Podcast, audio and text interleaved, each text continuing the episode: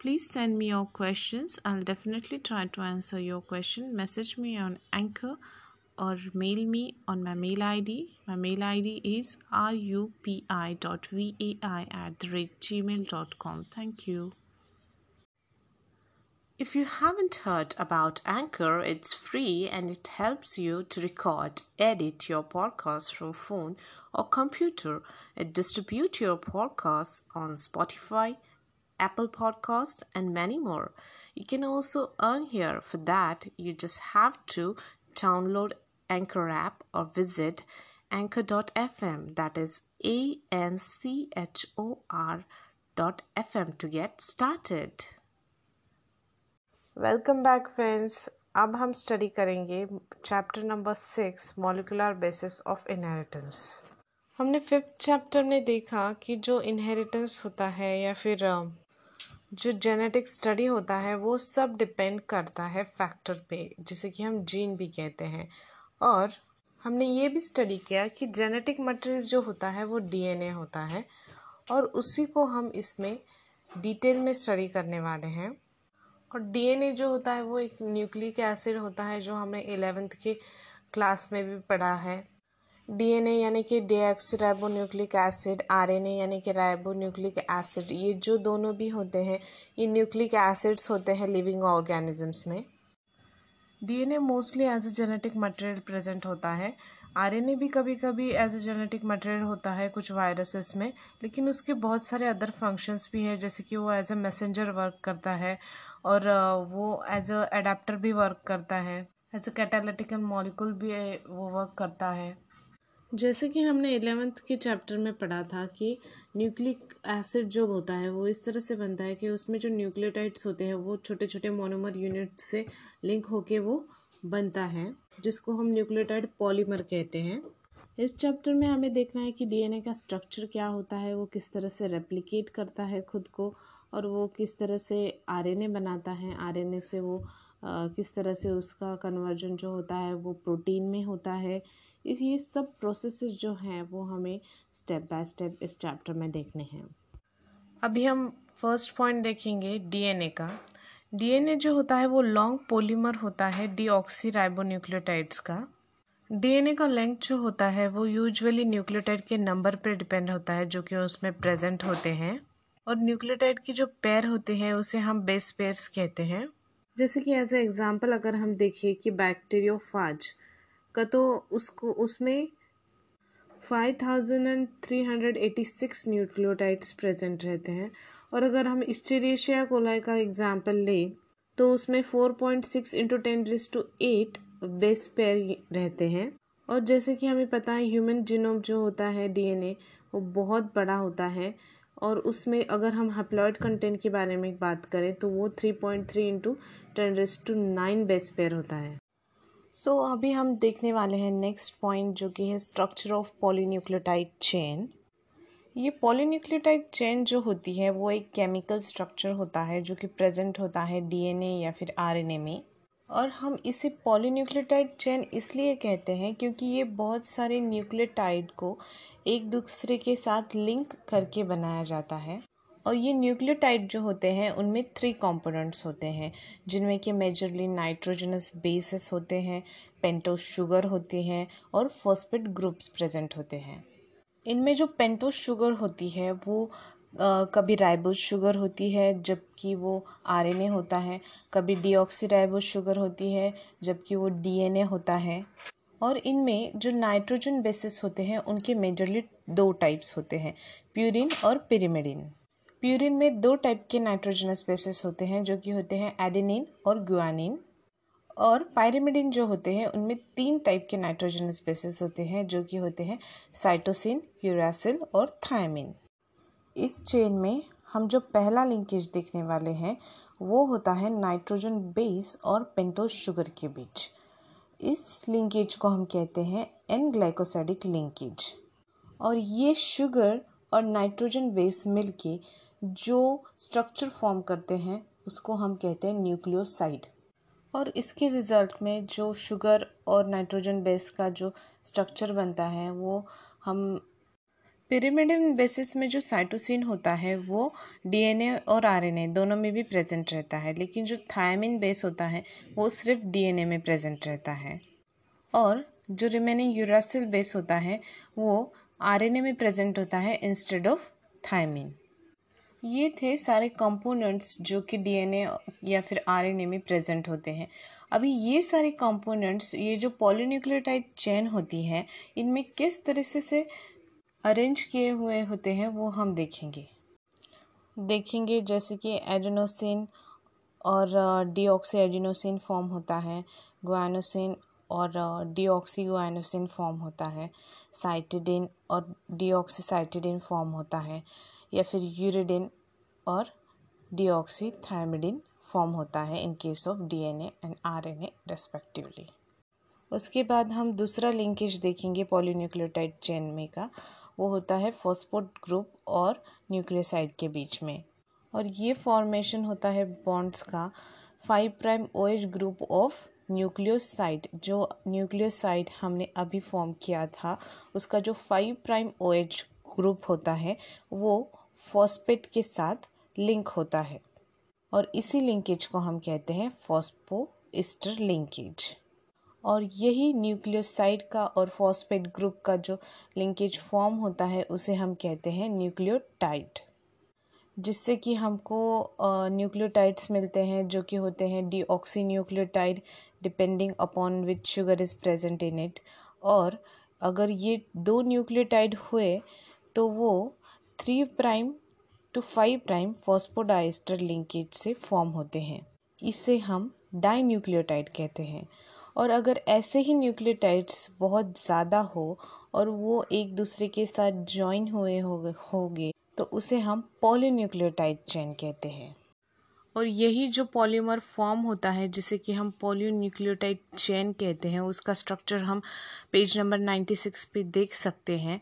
यही पॉलीमर जिसका एक एंड जो होता है, वो उसमें फ्री फॉस्पेट मोइटी प्रेजेंट रहती है फाइव प्राइम एंड पे राइबोस शुगर के, और इसको ही हम कहते हैं five prime end of polynucleotide chain और उसी तरह से दूसरा जो एंड होता है, उसमें जो राइबोज होता है, वो free three prime O H group उसमें प्रेजेंट होता है, जिसे कि हम three prime end of polynucleotide chain कहते हैं। और यही पॉलीन्यूक्लियोटाइड चेन में जो शुगर और फॉस्फेट का लिंकेज होता है, इससे इसका बैकबोन तैयार होता है। इसी तरीके से पॉलीन्यूक्लियोटाइड चेन फॉर्म होती है। आरएनए की केस में न्यूक्लियोटाइड में और एक रेसिड्यू प्रेजेंट रहता है, वो होता है एडिशनल ओएच ग्रुप जो कि प्रेजेंट होता है राइबोज शुगर की सेकंड पोजीशन पे।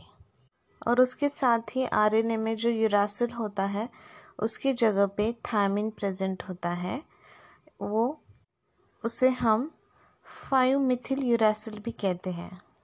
अभी हम डीएनए के स्ट्रक्चर को डिटेल में स्टडी करेंगे। अभी तक हमने जो उसमें प्रेजेंट होता है न्यूक्लियोटाइड का जो पूरा चेन होता है, उसका स्ट्रक्चर हमने देखा। अभी हम डीएनए जो मेजर जेनेटिक मटेरियल होता है मोस्ट ऑफ़ द ऑर्गेनिजम्स में, वो किस तरीके से फाउंड हुआ था, किस तरीके से एक्चुअल होता है उसका स्ट्रक्चर वगैरह, वो सब हम इसमें स्टडी करेंगे। डीएनए एक एसिडिक सब्सटेंस होता है जो कि न्यूक्लियस में प्रेजेंट रहता है। सेल के न्यूक्लियस में वो पहली बार फाउंड किया था फेडरिक मिस्चर ने 1869 में। उन्होंने उसे नाम दिया था न्यूक्लिन इसके कॉम्प्लिकेटेड स्ट्रक्चर की वजह से जो इसका आइसोलेशन था या फिर इसको आइडेंटिफाई करना था, इसका स्ट्रक्चर वो हो नहीं पाया। इसीलिए वो बहुत दिनों तक अननोन था। उसका जो स्ट्रक्चर था, उसकी जो इन्फॉर्मेशन थी, वो अननोन थी। लेकिन 1953 में जेम्स फैटसन फ्रांसिक क्रिक इन्होंने एक्सरे डिफ्रैक्शन के डेटा के आधार पर जो कि बहुत ही सिंपल और famous double helix model structure था डीएनए का।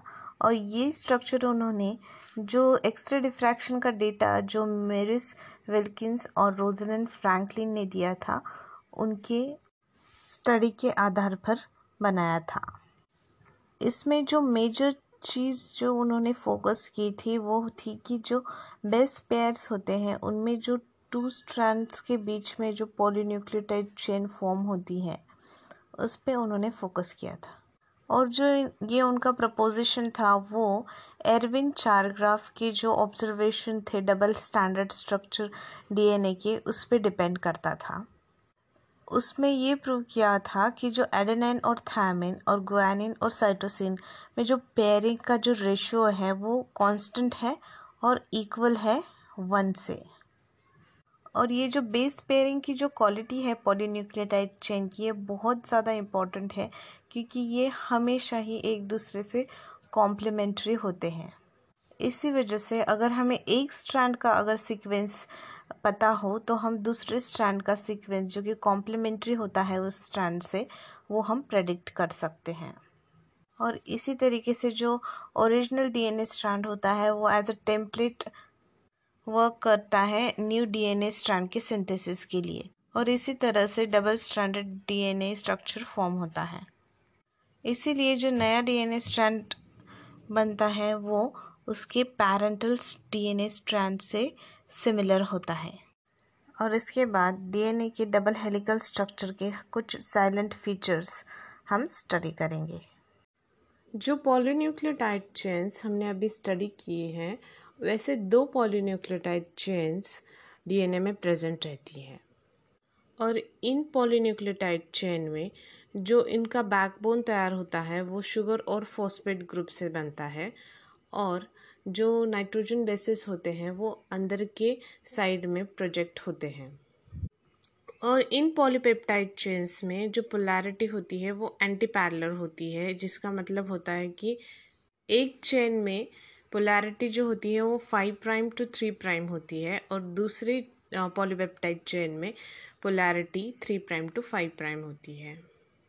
और यही दो पॉलीपेप्टाइड चेन जो होती है, वो डीएनए का हेलिकल स्ट्रक्चर फॉर्म करती है। और ये जो हेलिकल स्ट्रक्चर है, वो नाइट्रोजन बेसिस के वजह से एक दूसरे के साथ जॉइन रहता है, क्योंकि ये जो दोनों भी स्ट्रैंड के जो बेसिस होते हैं, वो एक दूसरे के साथ पेयर होके हाइड्रोजन बॉन्ड फॉर्म करते हैं और उससे बेस पेयरिंग क्रिएट होती है। इसमें जो पेयरिंग बनती है, उसमें अगर एडेनिन हो तो वो दूसरे स्ट्रैंड के थायमिन के साथ डबल बॉन्ड फॉर्म करके हाइड्रोजन फॉर्म बॉन्ड फॉर्म करता है या फिर उसके वाइसी वर्सा भी कंडीशन हो सकती है।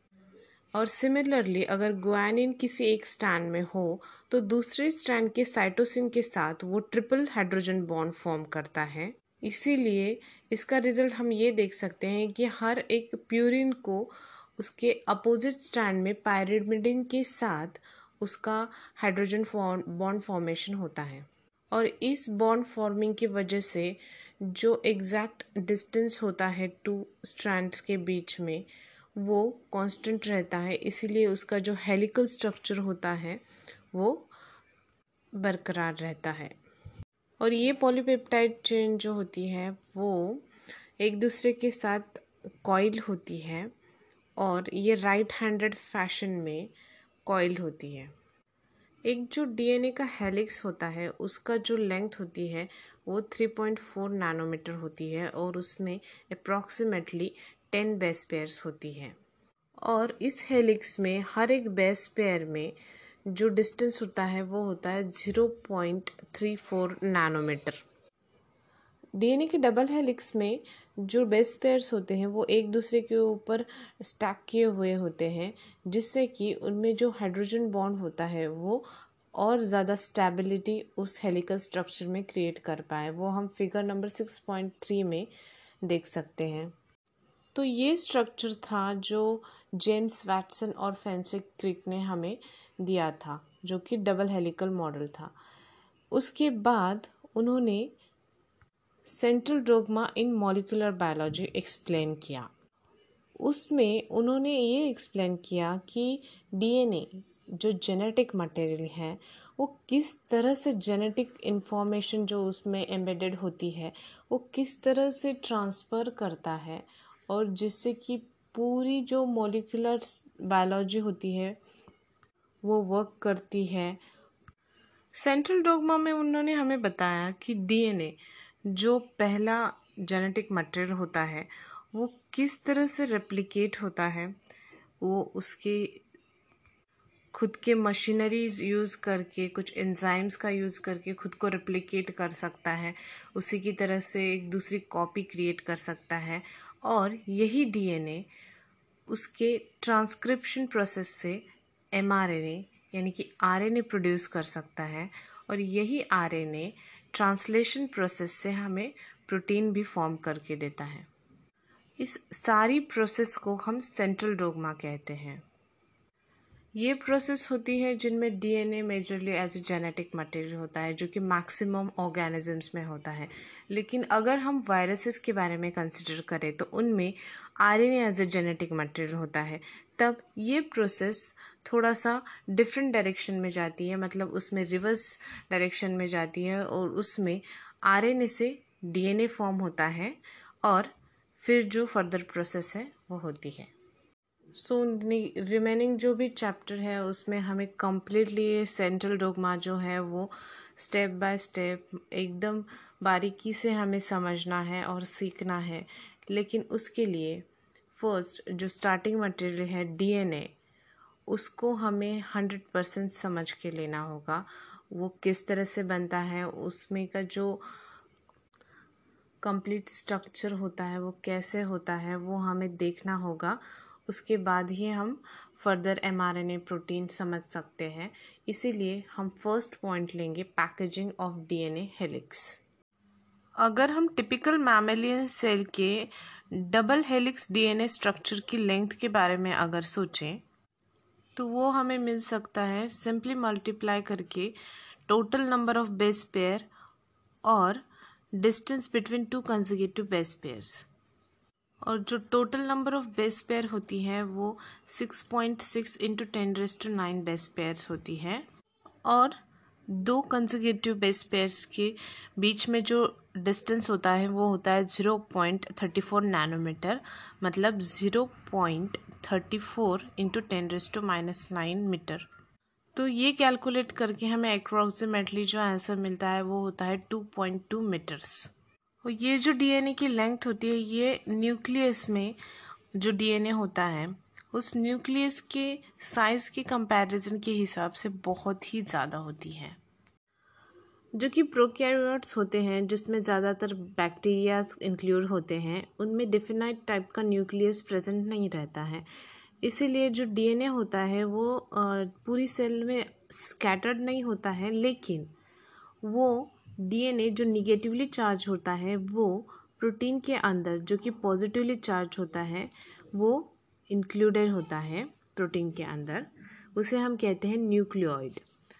यही डीएनए इस न्यूक्लियोइड में एक लार्ज लूप की तरह प्रोटीन के हेल्प लेके उसमें बंधा हुआ रहता है। और जो यू कैरियर्स होते हैं, जिनका जो सेल स्ट्रक्चर होता है, वो ज़रा कॉम्प्लेक्स होता है, जिनमें जो डीएनए होता है, उसका एक ऑर्गेनाइज्ड स्ट्रक्चर बनता है, जिसमें कि positively charge basic proteins present रहते हैं, जिसे कि हम कहते हैं हिस्टोन्स। और ये जो हिस्टोन प्रोटीन है, जो कि अमाइनो एसिड से बना हुआ रहता है, उनमें ज़्यादातर जो पॉजिटिवली चार्ज क्रिएट करते हैं, वैसे अमाइनो एसिड्स उसमें प्रेजेंट रहते हैं, जैसे कि लाइसिन और आर्जिनिन के जो रेसिड्यूज़ होते हैं, वो उसमें प्रेजेंट रहते हैं, जिसकी वजह से जो एमिनो एसिड्स होते हैं, वो उसकी साइड चेन पे पॉजिटिव चार्ज कैरी करते हैं। और यही जो हिस्टोन्स होते हैं, वो ऑर्गेनाइज्ड होके एक यूनिट फॉर्म करते हैं, जिसमें कि एट मॉलिक्यूल्स हो रहते हैं, और उसका वो बनाते हैं हिस्टोन ऑक्टोमर सी हिस्टोन ऑक्टोमर को जो निगेटिवली चार्ज डीएनए होता है, वो बन जाता है साइड से और इन पॉजिटिवली चार्ज हिस्टोन ऑक्टोमर के साथ वो एक स्ट्रक्चर क्रिएट करता है जिसे हम कहते हैं न्यूक्लियोजोम वो हम figure number six point four A में देख सकते हैं। जो टिपिकल न्यूक्लियोजोम बनता है हिस्टोन ऑक्टोमर और डीएनए के साथ, उसमें डीएनए के 200 बेस पेयर्स प्रेजेंट रहते हैं। और ऐसे ही बहुत सारे nucleosomes collectively repeated units form करते हैं और ये जो फाइनल स्ट्रक्चर क्रिएट करते हैं, उसे हम कहते हैं क्रोमैटिन क्रोमैटिन स्टेन होते हैं और उन्हें अगर हम इलेक्ट्रॉन माइक्रोस्कोप के अंडर देखें तो ये कलर बॉडीज़ की तरह हमें दिखती हैं और जो न्यूक्लियोजम का स्ट्रक्चर होता है उसमें क्रोमैटिन में, वो बिड्स ऑन स्ट्रिंग की तरह हमें दिखता है। किसी स्ट्रिंग पे बिड्स जैसे रखे हुए दिखते हैं, उस टाइप में हमें स्ट्रक्चर दिखता है। और यही बिड्स ऑन स्ट्रिंग जो स्ट्रक्चर होता है, वो क्रोमैटिन में एक दूसरे के साथ पैकेज होके क्रोमैटिन फाइबर तैयार करता है, जिसको वो फर्दर कॉइल करता है कंडेंस करता है। और अगर हम मेटाफेज में उन्हें देखें तो वो कंडेंस्ड फॉर्म में हमें सेल डिवीज़न के टाइम दिखता है, जो कि क्रोमोजोम फॉर्म करता है। और इसी पैकेजिंग के टाइम जो क्रोमैटिन को पैकेजिंग करने के लिए प्रोटीन लगते हैं, उन्हीं प्रोटीन को हम कहते हैं नॉन हिस्टोन क्रोमोजोमल प्रोटीन्स और इन्हीं क्रोमैटिन की पैकेजिंग जब होती है, तब कुछ क्रोमैटिन जो होते हैं, वो लूजली पैक्ड होते हैं और कुछ होते हैं, वो डेंसली पैक्ड हो जाते हैं। जो लूजली पैक्ड होते हैं, उन्हें हम कहते हैं यू क्रोमैटिन जो लाइट स्टेन करते हैं और जो डेंसली पैक्ड होते हैं, वो डार्क स्टेन करते हैं, उन्हें हम हेट्रोक्रोमैटिन कहते हैं। और हेट्रोक्रोमैटिन जो होते हैं, वो ट्रांसक्रिप्शनली एक्टिव क्रोमैटिन होते हैं।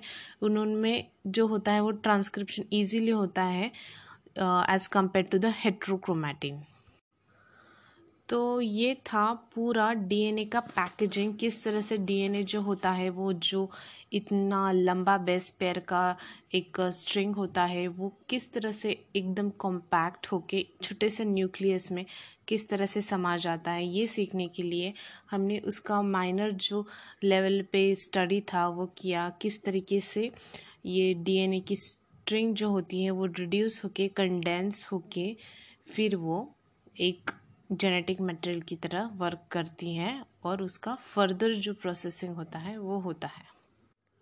इसमें अगर हम आ, अगर स्टेप्स के बारे में देखेंगे तो पहले जो होता है वो यूकेरियोट्स में हिस्टोन्स प्रेजेंट होते हैं।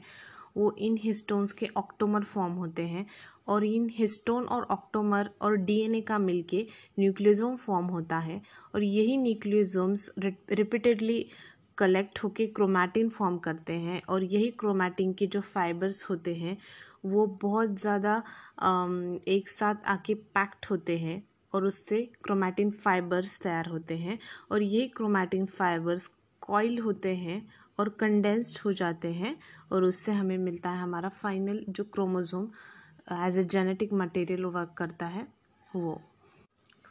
तो नेक्स्ट पॉइंट में हमें देखना है कि जो जेनेटिक मटेरियल जो हमने अभी उसकी पैकेजिंग देखी, वो किस तरह से सर्च हुआ, कैसे हमें पता चला कि यही डीएनए जेनेटिक मटेरियल है जो रिस्पॉन्सिबल होता है इन्फॉर्मेशन एक जनरेशन से दूसरी जनरेशन तक ट्रांसफ़र करने के लिए।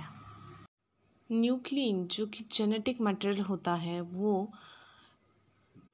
मिस्टर ने डिस्कवर किया हुआ था। और जो इनहेरिटेंस होता है जेनेटिक मटेरियल का, ये मेंडल्स ने भी दिखाया था। लेकिन डीएनए ही वो कंपोनेंट होता है जो कि जेनेटिक मटेरियल होता है, जो कि एक जनरेशन से दूसरे जनरेशन में ट्रांसफ़र होता है।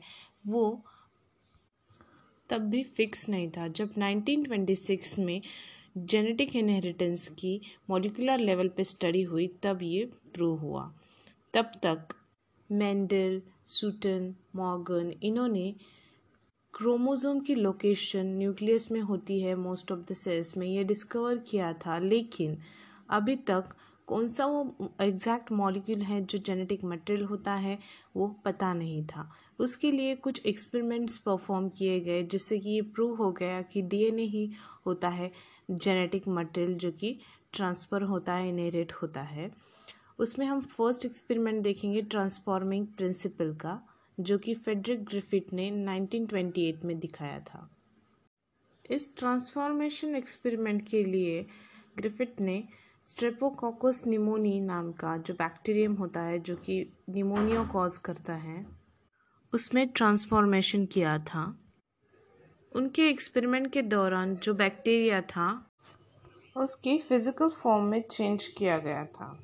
और जो लैब एक्सपेरिमेंट हम करते हैं, तब जो हम कल्चरल प्लेट तैयार करते हैं, जिसमें कि एक न्यूट्रिएंट मीडियम हम प्रिपेयर करते हैं कुछ कंपोनेंट्स लेके, उस पे अगर हम ये जो बैक्टीरिया फिर कोई भी माइक्रो ऑर्गेनिज्म का अगर हम कल्चर या फिर जो ये बैक्टीरिया है, उस पर अगर स्प्रेड करें तो कुछ घंटों के बाद उसमें वो न्यूट्रिएंट का वो यूज़ करते हैं बैक्टीरिया और उसमें ग्रोथ की कॉलोनीज़ हमें दिखाई देती है।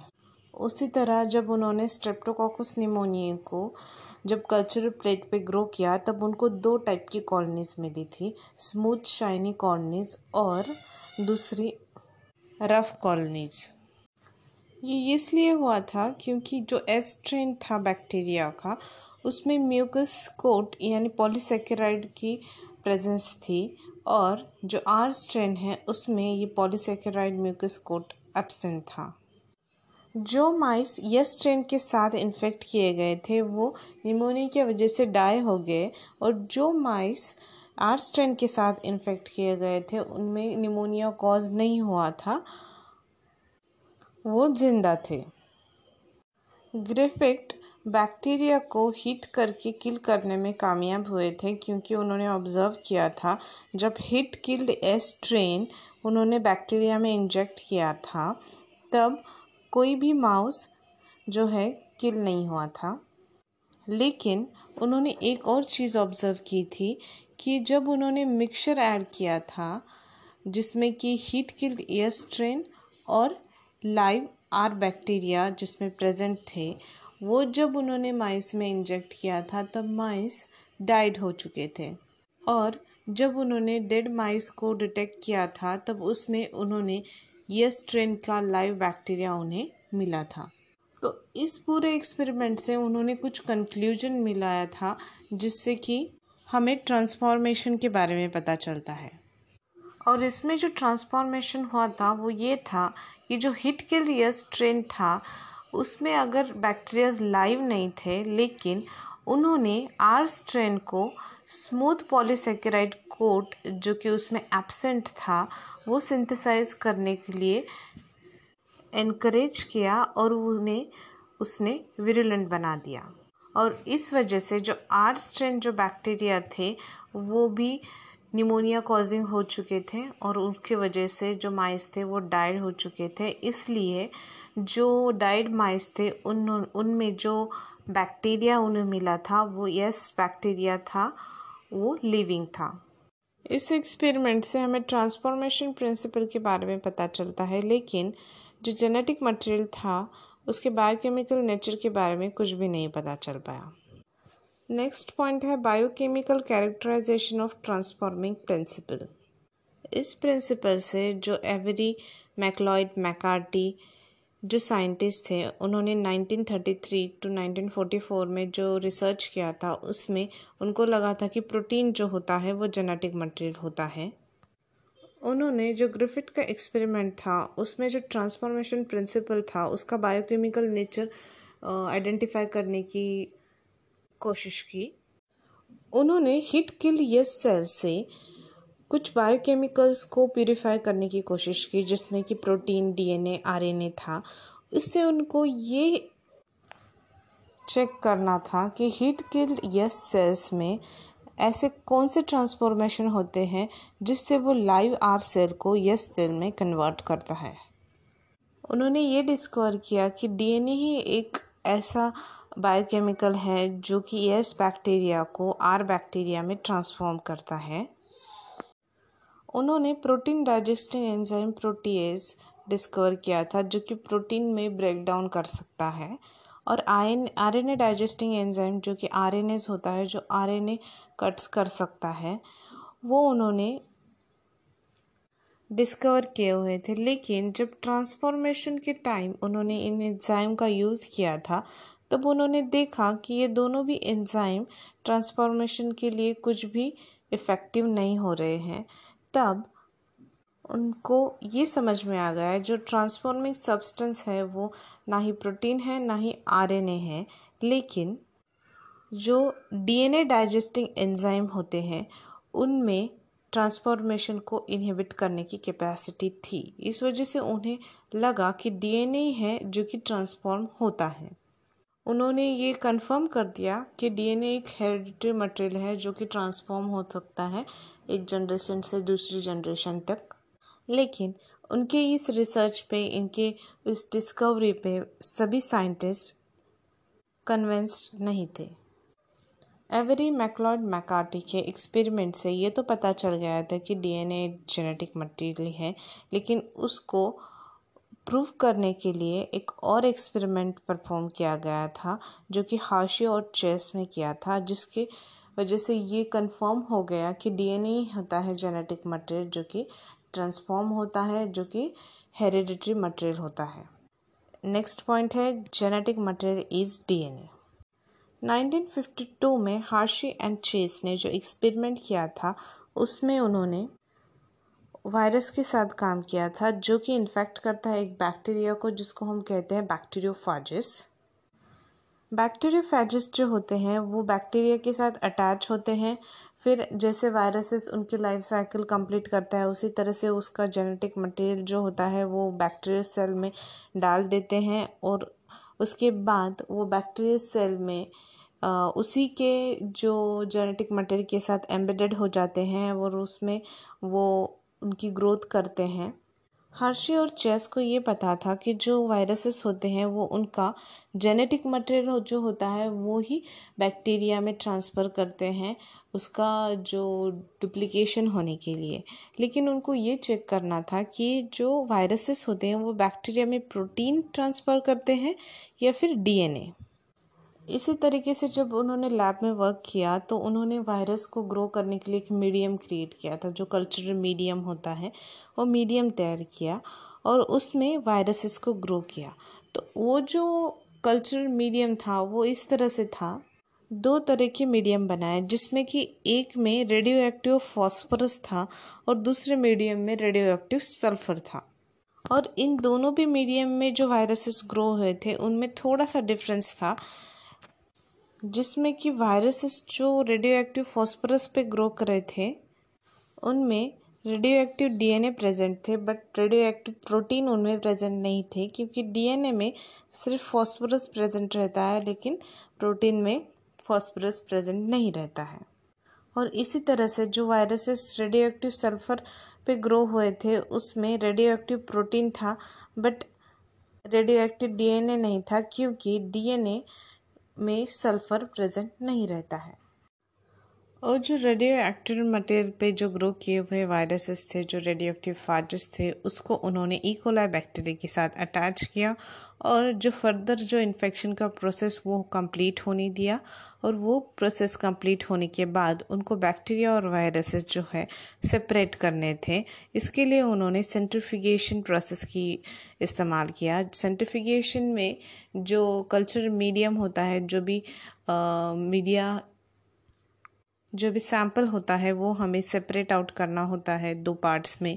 इसके लिए हम सेंटिफिकेशन मशीन का यूज़ करते हैं, जिसमें वो सैंपल रख के कुछ रोटेशन पे उसको रोटेट किया जाता है पाँच, दस मिनट पे, जितना भी ज़रूरी हो। उससे वो जो मटेरियल होता है सैंपल होता है, वो सेपरेट होता है। इस केस में उनको वायरसेस और बैक्टीरिया जो थे, वो सेपरेट करने थे। उससे कि जो सेपरेशन में जो प्रोडक्ट उनको मिला उसमें उन्होंने देखा कि जो बैक्टीरियाज बैक्टीरिया में जो इन्फेक्टेड वायरसेस थे, उसमें रेडियो एक्टिव डीएनए जो होता था, वो रेडियो एक्टिव था, जिससे कि ये पता चलता है कि डीएनए जो है, जो जेनेटिक मटेरियल वो पास हुआ था वायरस से बैक्टीरिया में। और जो बैक्टीरिया इन्फेक्टेड हुए थे वायरस की वजह से, उसमें जो रेडियो एक्टिव प्रोटीन था, वो रेडियो एक्टिव नहीं था।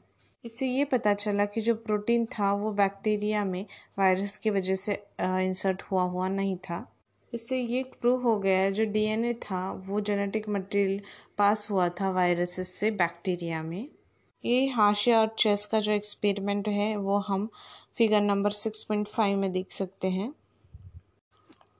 नेक्स्ट पॉइंट है properties of genetic material DNA versus RNA Hershey and Chase के एक्सपेरिमेंट से हमें ये तो पता चल गया था कि जो डीएनए होता है, वही जेनेटिक मटेरियल होता है और वही रिस्पॉन्सिबल होता है ट्रांसफॉर्मेशन के लिए।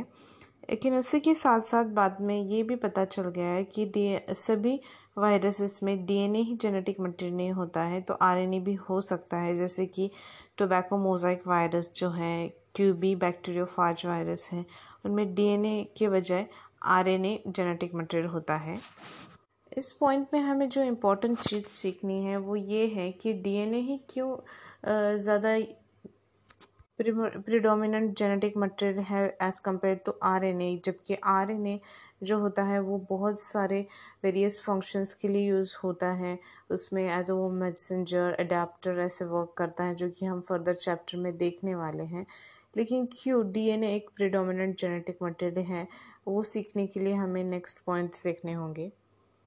एक जो मॉलिक्यूल होता है, उसको जेनेटिक मटेरियल बनने के लिए, उसमें जो कुछ स्पेसिफिक पॉइंट्स जो होते हैं, वो फुलफ़िल होना ज़रूरी होता है, जिसमें कि जो क्राइटेरिया वो प्रेजेंट होना ज़रूरी रहता है, वो है कि जो जेनेटिक मटेरियल है, वो रेप्लिकेट हो सकना ज़रूरी होता है, जो कि जनरेट कर सका। उसी की तरह दूसरी कॉपी और जो उसका केमिकल और स्ट्रक्चर होता है, वो स्टेबल होना बहुत ज़रूरी होता है। और उसमें जो म्यूटेशंस होते हैं, वो चेंजेस जो होते हैं, जो स्लोली स्लोली उसमें होने चाहिए, जिससे कि इवोल्यूशन के लिए हेल्प हो, वो होना बहुत ज़रूरी होता है। और जो मेंडेलियन कैरेक्टर्स हैं, उसमें वो उसको एक्सप्रेस खुद को कर सके, ये बहुत ज़रूरी होता है। हम फ़र्स्ट क्राइटेरिया के बारे में बात करें तो जो बेस पेयरिंग होना ज़रूरी होता है, जो कि रेप्लिकेशन होना ज़रूरी होता है, वो न्यूक्लिक एसिड्स में जो डीएनए और आरएनए होते हैं, वो डुप्लीकेशन कर सकते हैं, लेकिन जो प्रोटीन होते हैं, वो डुप्लीकेट नहीं हो सकते हैं। इसीलिए फ़र्स्ट जो क्राइटेरिया है, वो डीएनए और आरएनए फुलफ़िल करता है, लेकिन प्रोटीन नहीं कर पाता है। जेनेटिक मटेरियल जो होता है, उसमें उसी तरह से स्टेबिलिटी भी होना बहुत ज़रूरी होती है, क्योंकि ये जो जेनेटिक मटेरियल होता है, वो लाइफ साइकिल के जो स्टेजेस होते हैं, उसके साथ एज के साथ या फिर उसकी फिजियोलॉजी ऑर्गेनिज्म की फिजियोलॉजी के साथ चेंज नहीं होनी चाहिए। यही हमने ग्रिफिट के ट्रांसफॉर्मिंग प्रिंसिपल में देखा था कि जो बैक्टीरिया होता है, वो हीट की वजह से किल होता है, लेकिन उसका जो जेनेटिक मटेरियल होता है, उसकी जो प्रॉपर्टीज़ होती है, वो डिस्ट्रॉय नहीं होती है। यही अगर हम डीएनए और आरएनए के बारे में देखें तो डीएनए जो होता है, वो हम किसी स्पेसिफिक टेम्परेचर तक हीट करें तो वो सेपरेट आउट होता है, लेकिन उसको फिर से अगर हम कंडीशंस प्रोवाइड करें तो वो फिर से रिजॉइन हो सकता है। और यही आरएनए में जो उसमें जो two prime O H group present रहता है, उसकी वजह से वो रिएक्टिव बन जाता है और जो डिग्रेडेबल उसकी जो कैपेसिटी होती है, बहुत इजीली डिग्रेड हो सकता है। इसीलिए वो जो कैटालिटिक होता है और वो रिएक्टिव भी होता है, इससे हम ये कंक्लूड कर सकते हैं कि डीएनए जो होता है, वो लेस रिएक्टिव होता है और स्ट्रक्चरली स्टेबल होता है एज़ कंपेयर टू आरएनए इसलिए इस दो न्यूक्लिक एसिड के कंपैरिजन में जो डीएनए होता है, वो बेटर जेनेटिक मटेरियल हम कह सकते हैं। और उसी तरह जो थायमिन प्रेजेंट रहता है यूरासिल की जगह डीएनए में, वो उसकी स्टेबिलिटी के लिए बहुत ज़्यादा इंपॉर्टेंट होता है।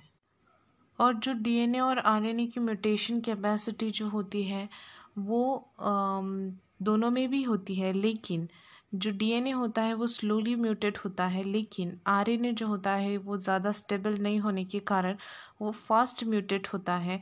जैसे कि वो वायरसेस में एज ए जीनोम कह के प्रेजेंट रहता है। उसमें जो वायरसेस होती है, उनकी जो लाइफ स्पैन होता है, वो बहुत छोटा सा होता है। इसलिए उसमें ज़्यादा म्यूटेशन होते हैं और उसमें इवोल्यूशन भी फास्टर होता है, जो कि रिक्वायर्ड नहीं होता है। एवोल्यूशन जो होता है, वो स्लोली स्लो म्यूटेशन होना ज़रूरी होता है। और इसमें अगर हम देखें तो डीएनए जो होता है, वो आरएनए पे डिपेंडेंट होता है प्रोटीन के सिंथेसिस के लिए। आरएनए के बाद डीएनए के बाद आरएनए प्रोड्यूस होता है, उसके बाद प्रोटीन फॉर्म होता है। लेकिन जो आरएनए होता है, वो इमीडिएटली प्रोटीन में एक्सप्रेस हो सकता है, इसमें जो करेक्टर होता है, वो इजीली एक्सप्रेस वो करता है। और जो प्रोटीन सिंथेसाइजिंग मशीनरी होती है, वो आरएनए से रिलेट करती है बहुत ज़्यादातर। इसीलिए इस पूरे डिस्कशन से हमें ये पता चलता है कि आरएनए और डीएनए जो होते हैं, दोनों भी जेनेटिक मटेरियल होते हैं, लेकिन डीएनए जो होता है वो ज़्यादा स्टेबल होता है और ज़्यादा जेनेटिक इन्फॉर्मेशन कैरी करता है, जबकि आरएनए जो होता है वो जेनेटिक इन्फॉर्मेशन के ट्रांसमिशन के लिए इंपॉर्टेंट होता है।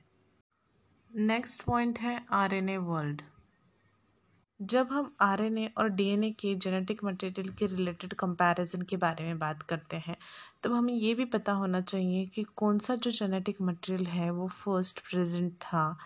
इसके लिए हम थोड़ा सा डिटेल में डिस्कशन यहाँ पे देखेंगे, जिसमें हमें ये पता चलता है कि आरएनए जो है वो फ़र्स्ट जेनेटिक मटेरियल है जो कि इस्टेब्लिश हुआ था।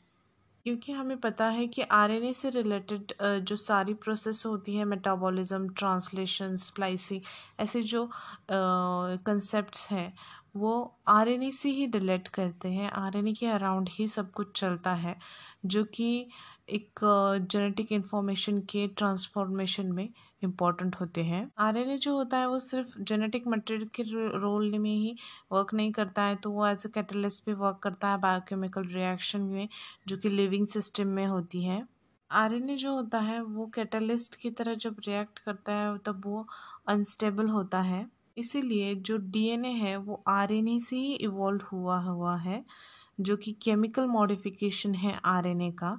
डीएनए एक स्टेबल और केमिकल मॉडिफिकेशन है आरएनए का और डीएनए में डबल स्टैंडर्ड कॉम्प्लीमेंट्री स्टैंड्स होते हैं, जिसमें कि इवॉल्विंग प्रोसेस जो होती हैं वो रिपेयर कर सकते हैं चेंज कर सकते हैं। नेक्स्ट पॉइंट है रेप्लिकेशन जब वैटसन और क्रिक ने डबल हेलिकल स्ट्रक्चर डीएनए का दिया था, तभी उन्होंने डीएनए के रेप्लिकेशन के बारे में स्टडी करना शुरू किया था। उसमें उन्होंने बताया था कि और जो मैकेनिज़्म उन्होंने ऑब्ज़र्व की थी डबल हेलिकल स्ट्रक्चर के जो उन्होंने डिस्कवर किया था तब, उस, जो स्ट्रक्चर में उन्होंने देखा था कि जो ये टू स्ट्रैंड्स हैं, ये दोनों भी स्ट्रैंड जो होते हैं, वो सेपरेट होते हैं और हर एक स्टैंड एक टेम्पलेट की तरह वर्क करता है, जो कि उसी की तरह उसका कॉम्प्लीमेंट्री या न्यू स्ट्रैंड बना सकता है। और ये जो रेप्लिकेशन की उनमें जो प्रोसेस होती है कॉम्प्लीमेंट्री स्ट्रैंड प्रोड्यूस करने की जो प्रोसेस होती है, उसके बाद जो रिमेनिंग रहता है, वो एक पेरेंटल स्ट्रैंड होता है और एक न्यूली स्ट्रैंड ऐसे स्ट्रैंड फॉर्मेशन उनमें होता है। इस स्कीम को उन्होंने कहा सेमी कंजर्वेटिव डीएनए रेप्लिकेशन जो कि हम figure number six point six में देख सकते हैं। डीएनए का जो सेमी कंजर्वेटिव रेप्लिकेशन मेथड है, वो मैसन एंड स्टैल ने 1958 में डिस्क्राइब किया था वाया एक्सपेरिमेंटल प्रूफ और जिसमें उन्होंने पहले ई e. कोलाई पे एक्सपेरिमेंट किया था, बाद में फिर कुछ प्लांट और ऑर्गेनिज्म पे ट्राई किया था लैब में ई कोलाई ग्रो करने के लिए जो कल्चरल मीडियम उन्होंने यूज़ किया था, उसमें N H four C L containing medium उन्होंने बनाया था, जिसमें कि नाइट्रोजन सोर्स जो होता है वो नाइट्रोजन सोर्स, उन्होंने हेवी आइसोटोप नाइट्रोजन का यूज़ किया था एन फिफ्टीन जिससे कि हमें ये रिज़ल्ट मिल सकता था कि जो एन फिफ्टीन था, वो न्यू डीएनए सिंथेसाइज स्ट्रैंड में इनकॉर्पोरेट हो जाता है। और इस वजह से जो heavy DNA newly form DNA है और जो नॉर्मल डीएनए है, वो हम डिस्टिंग्विश कर सकते हैं। डीएनए का जो सेमी कंजर्वेटिव रेप्लिकेशन मेथड है, वो मेसेसन और स्थैल ने 1958 में एक्सपेरिमेंट के थ्रू प्रूव किया था, जिसमें कि पहले उन्होंने ई. का यूज़ किया था और बाद में कुछ हायर ऑर्गेनिज्म पे ये ट्राई किया था, जैसे कि प्लांट, ह्यूमन सेल्स। और जब उन्होंने ई. को लेबोरेटरी में ग्रो किया था, तब उन्होंने जो मीडियम यूज़ किया था कल्चरल मीडियम वो N H four C L containing medium था, जिसमें कि नाइट्रोजन सोर्स जो था, वो हेवी आइसोटोप था नाइट्रोजन का एन फिफ्टीन और इस नाइट्रोजन सोर्स से वो पता लगा सकते थे कि जो न्यूली फॉर्म डीएनए है, वो कौन सा है और जो पेरेंटल स्ट्रैंड होता है, वो कौन सा है। तब उन्होंने जो हेवी डीएनए मॉलिक्यूल था और जो नॉर्मल डीएनए था, उसको डिस्टिंग्विश करने के लिए उन्होंने सेंट्रिफिकेशन मेथड का यूज़ किया था, जिसमें उन्होंने caesium chloride C S C L density gradient method का यूज़ किया था। सेंट्रिफिकेशन मेथड से हम किसी भी सैंपल का जो मिक्सचर हो तो उसे हम सेपरेट आउट कर सकते हैं। ये मेथड उन्होंने यूज़ की थी। और हमें ये नोट डाउन करना चाहिए कि जो एन फिफ्टीन हेवी आइसोटोप उन्होंने यूज़ किया था, वो रेडियो एक्टिव आइसोटोप नहीं था नॉर्मल आइसोटोप था और जो कि एन फोर्टीन जो दूसरा आइसोटोप होता है, उससे हम उसकी डेंसिटी के अकॉर्डिंग सेपरेट आउट कर सकते हैं। जो सेल उनको N fifteen nitrogen containing medium पे मिली थी, वो उन्होंने ट्रांसफ़र की दूसरे मीडियम पे जो कि था N H four C L but इसमें जो नाइट्रोजन था वो एन फोर्टीन डेंसिटी का था। और जब उन्होंने एन फोर्टीन कंटेनिंग मीडियम पे उनको ग्रो किया, तब उनको दिखाई दिया कि जो एक्सपेरिमेंटल रिज़ल्ट है, उसमें डीएनए जो होता है, वो हाइब्रिड उनको मिला। या फिर हम कह सकते हैं जिसकी डेंसिटी जो थी, वो इंटरमीडिएट डेंसिटी के जो डीएनए थे, वो उनको मिले। और इन्हीं हाइब्रिड डीएनए को जब उन्होंने फिर से नेक्स्ट जनरेशन में ग्रो किया, तब उनको दिखाई दिया कि जो एक्सपेरिमेंटल रिज़ल्ट था उसमें इक्वल अमाउंट में उन्हें हाइब्रिड डीएनए और लाइट डीएनए मिले। तो इस एक्सपेरिमेंट से हमें ये पता चलता है कि हर एक जनरेशन में जो एक स्ट्रैंड होता है, वो पेरेंटल स्ट्रैंड होता है और दूसरा स्ट्रैंड जो होता है, वो न्यूली फॉर्म स्ट्रैंड होता है।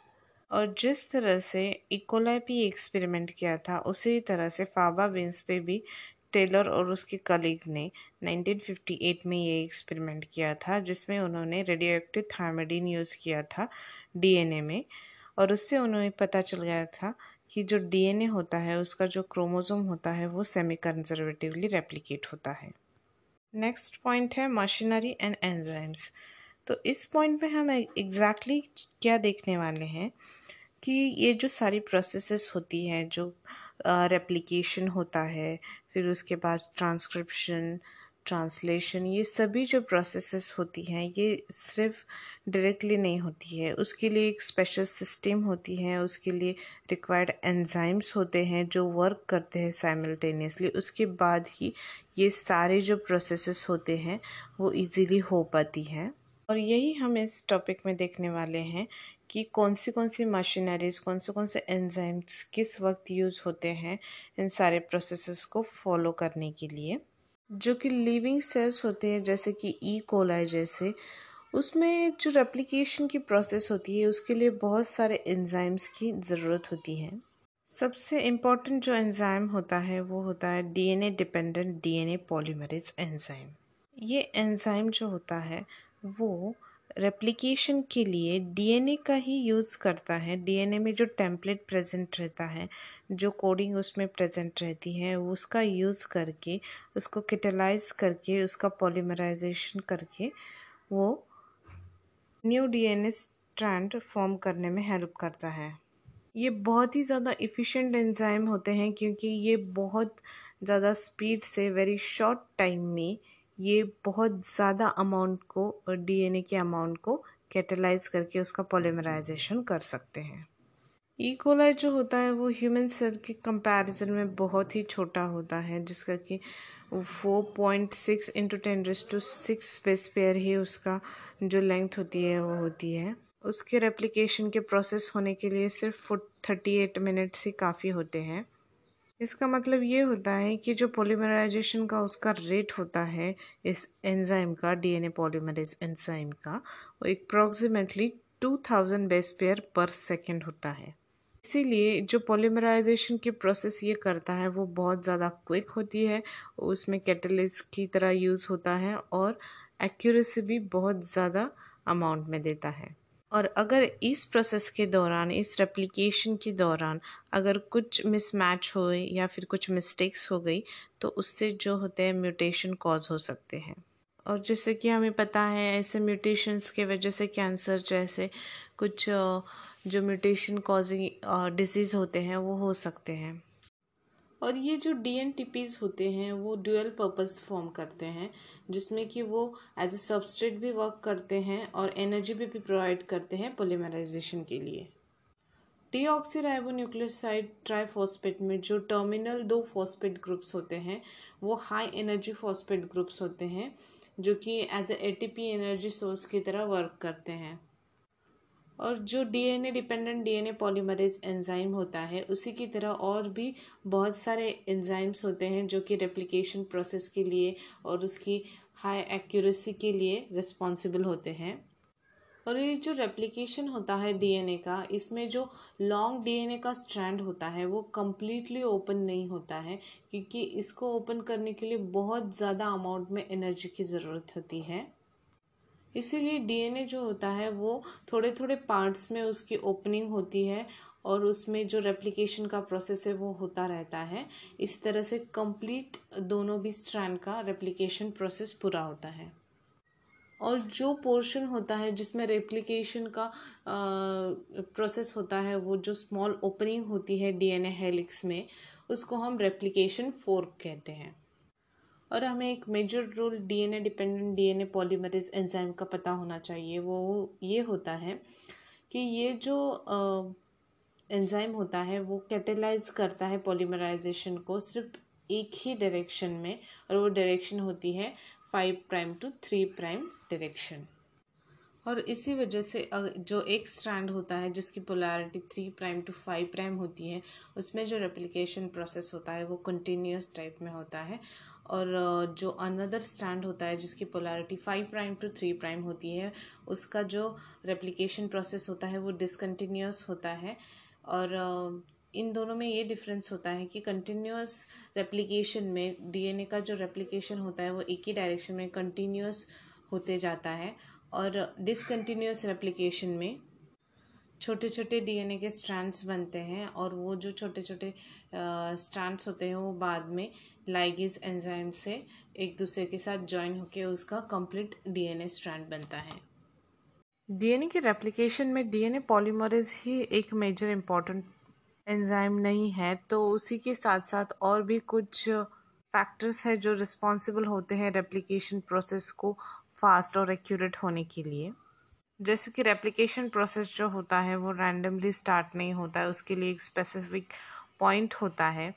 और जब इन इकोलाई के बारे में हम बताते हैं, तब रेप्लिकेशन जो ओरिजिन होता है, उस पॉइंट को, उस रीजन को हम कहते हैं ओरिजिन ऑफ़ रेप्लिकेशन और यही रेप्लिकेशन का जो ओरिजिन होता है, वो हमें पता होना चाहिए अगर हमें कुछ रिकॉम्बिनेशन डीएनए प्रोसीजर करना हो, जिसमें कि दूसरा डीएनए का पीस या फिर उसी का जो डीएनए का पीस हमें अगर इंसर्ट करना हो किसी स्पेसिफिक डीएनए में तो इस ओरिजिन की हमें पता होना ज़रूरी होती है और वो पता करने के लिए हमें हेल्प करता है वेक्टर जो कि हमें रेप्लिकेशन का ओरिजिन पता करवाता है। अगर हम एक इकैरियोट्स के बारे में बात करें तो रेप्लिकेशन जो होता है वो सेल साइकिल के दौरान होता है एस फ़ेज़ में। एस फ़ेज़ जो होती है वो सिंथेसिस फ़ेज़ होती है, जिसमें डीएनए सिंथेसाइज्ड होता है। सेल साइकिल के दौरान जो सेल डिवीज़न होता है और डीएनए रेप्लिकेशन होता है, ये प्रोसेस जो होती है वो बहुत ही ज़्यादा कोऑर्डिनेटली कैरी होती है। इन प्रोसेसेस में अगर कहीं भी फेल्यूर आ गया तो डीएनए रेप्लिकेशन का रिज़ल्ट जो होता है, वो उसमें जो रिज़ल्ट हमें मिलता है, वो क्रोमोज़ोम में एबनॉर्मेलिटी हो सकती है और इस एबनॉर्मेलिटी के कारण जो जेनेटिक डिसीज़ेस होते हैं, वो हो सकते हैं। तो यही अवॉइड करने के लिए ये सारी प्रोसेस जो होती है रेप्लिकेशन की सेल डिवीज़न की, ये यूकैरियोट्स में बहुत ही अच्छी तरह से होना ज़रूरी होता है। डीएनए रेप्लिकेशन प्रोसेस हमने अभी तक देखा है और इस प्रोसेस में हमने डीएनए रेप्लिकेशन कैसा होता है सिंथेसाइज कैसा होता है, ये देखा। उसके बाद जो डीएनए फॉर्म हुआ होता है, उस डीएनए का कन्वर्जन होता है आरएनए में, जिस प्रोसेस को हम कहते हैं ट्रांसक्रिप्शन ट्रांसक्रिप्शन के प्रोसेस में जो कॉपी होती है जेनेटिक इन्फॉर्मेशन वो जो डीएनए स्टैंड पे होती है वो आरएनए में कन्वर्ट होती है। जैसे कि हम डीएनए में देखते हैं, जो बेस पेयरिंग होती है नाइट्रोजन बेसिस में ए टी जी सी उसमें डीएनए टू डीएनए अगर पेयरिंग हो तो कॉम्प्लीमेंट्री जो होता है वो A T G C fix होता है। लेकिन जब ट्रांसक्रिप्शन प्रोसेस होता है डीएनए से आरएनए फॉर्म होता है, तब जो एडेनोसिन होता है, वो बेस पेयर करता है यूरासिल के साथ। इंस्टेड ऑफ़ थायमिन और जब रेप्लिकेशन प्रोसेस होता है, तब हर एक स्ट्रैंड उसका कॉम्प्लीमेंट्री स्ट्रैंड बना के डीएनए फॉर्म करता है। लेकिन जब आरएनए की कंसेप्ट होती है आरएनए का ट्रांसक्रिप्शन होता है, उस वक्त सिर्फ़ एक ही स्ट्रैंड या फिर एक ही सेगमेंट होता है डीएनए का जो ट्रांसक्राइब होता है और आरएनए में फॉर्म होता है। तो डीएनए जो होता है, वो उसका दोनों भी स्टैंड जो होता है, वो क्यों ट्रांसक्राइब नहीं होता है आरएनए में, इसका, इसके पीछे दो रीज़न्स हैं। जिसमें कि फ़र्स्ट रीज़न जो होता है, वो होता है कि जब डीएनए का ट्रांसक्रिप्शन होता है, तब उसका जो सीक्वेंस होता है, वो बदल जाता है। उस पर जो कॉम्प्लीमेंट्री सीक्वेंस डीएनए से आता है, अगर दोनों भी स्ट्रैंड टेम्पलेट की तरह वर्क करे तो जो वो आरएनए को कोड करते हैं, वो डिफरेंट सीक्वेंस दिखाएँगे। क्योंकि उसमें जो कोडिंग है, वो जब आरएनए में कन्वर्ट होती है, तब वो डिफरेंट बन जाती है। और इसी कारण डिफरेंट कोडिंग होने के कारण, वो डिफरेंट प्रोटीन के डिफरेंट प्रोटीन फॉर्म करेंगे। इसका मतलब ये होगा कि जो डीएनए बन रहा है, वो दो डिफरेंट प्रोटीन फॉर्म करता है। ये जेनेटिक इन्फॉर्मेशन जो कैरी होती है, इसके लिए बहुत प्रॉब्लमेटिक हो सकता है, जिससे कि पूरी जेनेटिक इन्फॉर्मेशन जो है, वो उसमें कॉम्प्लिकेशंस आ आ सकते हैं। और जो सेकंड एग्जांपल होता है, उसमें आरएनए मॉलिक्यूल अगर ट्रांसक्राइब हो रहा हो, तब जो अगर दो आरएनए मॉलिक्यूल्स बन रहे हों आरएनए की जो टू स्ट्रैंड्स है, वो एक दूसरे के साथ डबल स्टैंडर्ड आरएनए फॉर्म कर सकते हैं। और जो आरएनए का फर्दर ट्रांसलेशन होना चाहिए, वो स्टॉप हो जाएगा which is not good for the future processes अभी हमने देखा कि जो ट्रांसक्रिप्शन का प्रोसेस होता है, वो किस, कैसे होता है, उसमें मेजरली क्या प्रोसेस होती है? अब हम देखेंगे कि ट्रांसक्रिप्शन प्रोसेस होने के लिए कौन से कौन से जो मेजर फैक्टर्स होते हैं, वो रिस्पॉन्सिबल होते हैं, कैसे पूरी मशीनरी उनकी वर्क करती है, फिर ट्रांसक्रिप्शन प्रोसेस डीएनए से आरएनए का होता है। डीएनए का ट्रांसक्रिप्शन होने के लिए उसमें जो ट्रांसक्रिप्शन यूनिट होता है डीएनए का, उसमें कुछ पार्ट्स सेपरेट होते हैं, जिसमें कि इन, इसमें थ्री रीजन्स होते हैं। फ़र्स्ट होता है प्रमोटर सेकंड होता है स्ट्रक्चरल जीन और थर्ड होता है टर्मिनेटर और यही ट्रांसक्रिप्शन यूनिट में जो रीजन्स होते हैं, उसको प्रॉपरली समझने के लिए हमें diagram number six point nine structure of transcription unit को ऑब्ज़र्व करना होगा। उसमें सभी रीजन्स प्रॉपरली दिखाए गए हैं, जिसमें कि जो ट्रांसक्रिप्शन होता है, वो five prime to three prime direction में होता है।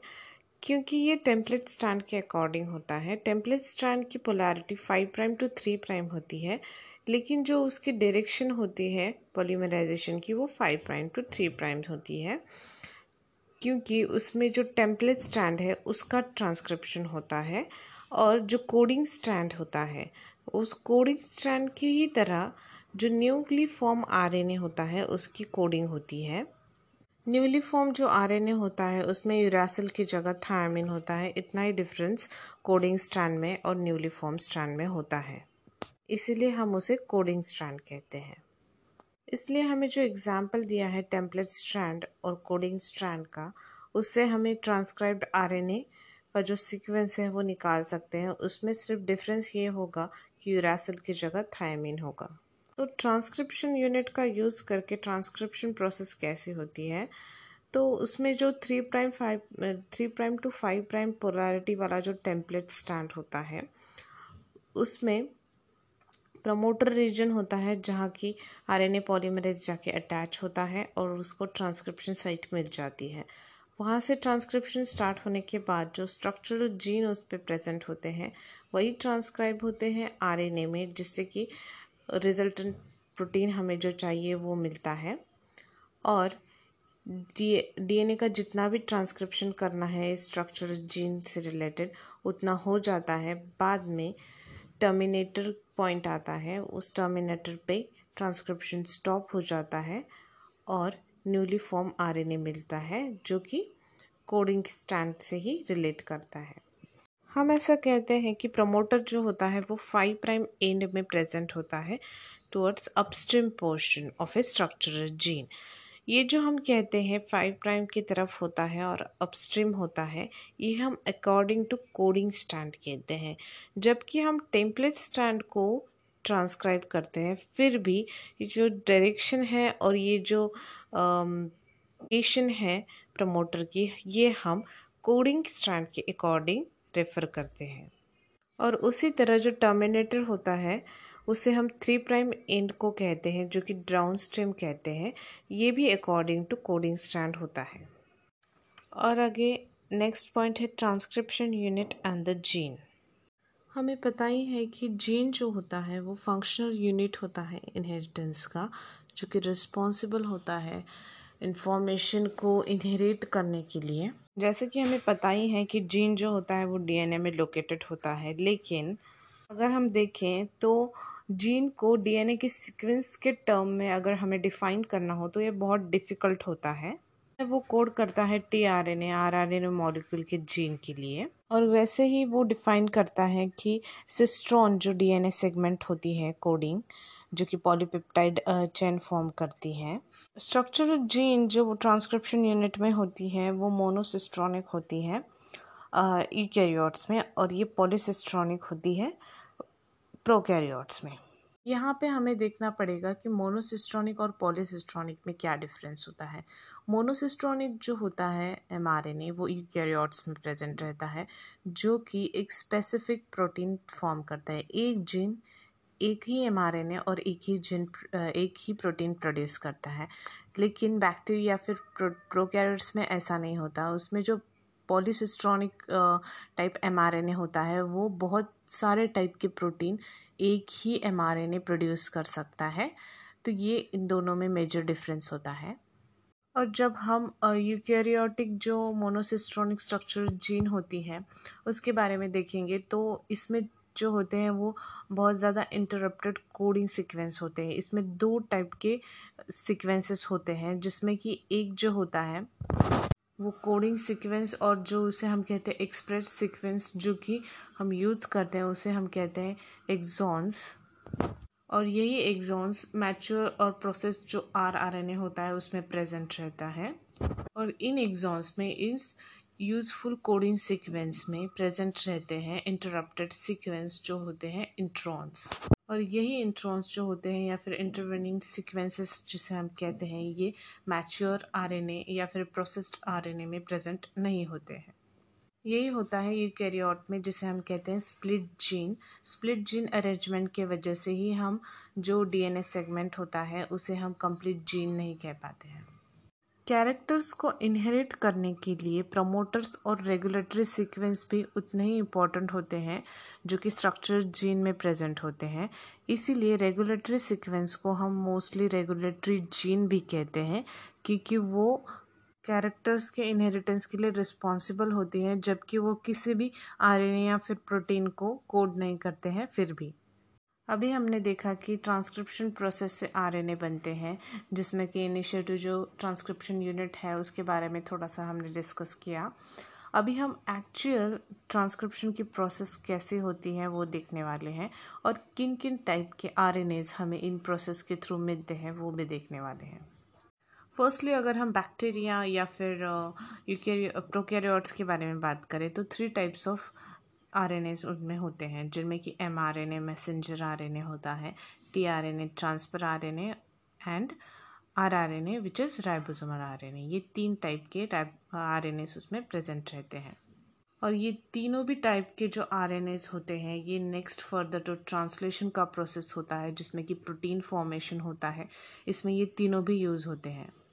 ट्रांसलेशन के प्रोसेस में, प्रोटीन फॉर्मेशन के प्रोसेस में ये तीनों भी आर अपना अपना यूनिक रोल प्ले करते हैं, जिसमें कि एम जो होता है वो एज अ टेम्पलेट वर्क करता है और टीआरएनए जो होता है वो अमेनो एसिड्स जो कि प्रोटीन में प्रेजेंट रहते हैं अमेनो एसिड के ही बिल्डिंग ब्लॉक से प्रोटीन तैयार होता है, उनको लाने के लिए टी आर एन इंपॉर्टेंट होते हैं, जो कि रीड कर सकते हैं जेनेटिक कोड और आर आर एन ए का बहुत मेजर इम्पोर्टेंस होता है उसमें, वो स्ट्रक्चर और कैटालाइटिक रोल प्रेजेंट करते हैं ट्रांसलेशन में।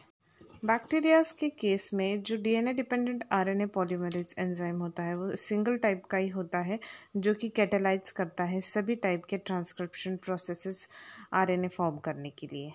ट्रांसक्रिप्शन प्रोसेस के मेजर तीन स्टेप्स होते हैं, जिसमें कि इनिशिएशन एलोंगेशन और टर्मिनेशन होता है।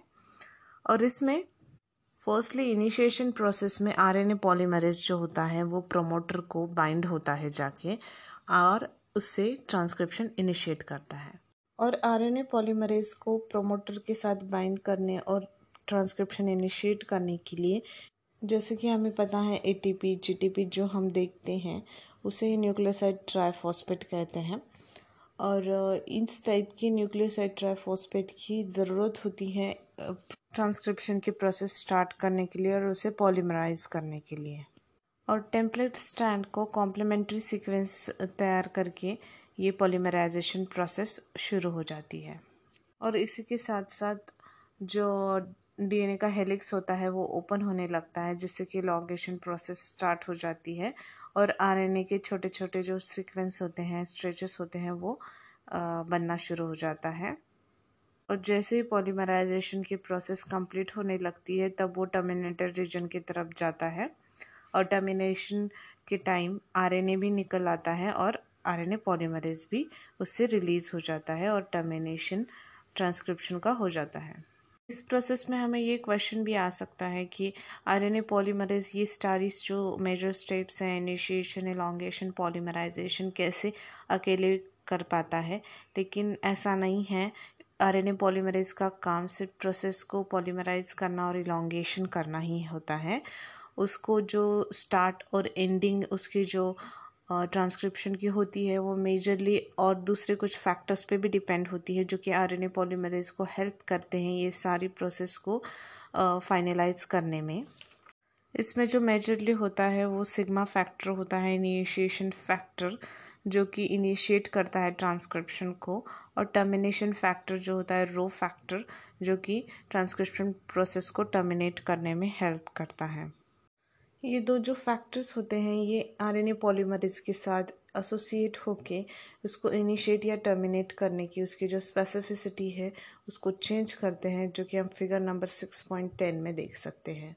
बैक्टीरियाज के केस में जो एमआरएनए होता है, उसको एक्टिवेट करने के लिए या फिर प्रोसेस करने की कोई ज़रूरत नहीं होती ट्रांसक्रिप्शन या ट्रांसलेशन प्रोसेस के लिए।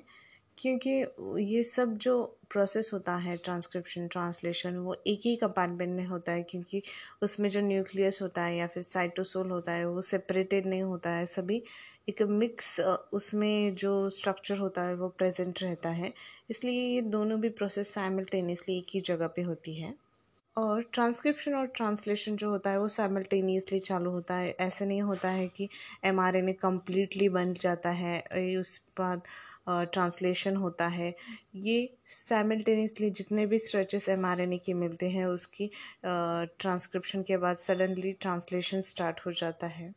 यू कैरियोट्स में ये जो प्रोसेस होती है ट्रांसक्रिप्शन की, ये थोड़ी कॉम्प्लिकेटेड होती है, जिसमें कि R N A polymerase at least three type के रिक्वायर्ड होते हैं, जो कि प्रेजेंट होते हैं न्यूक्लियस में।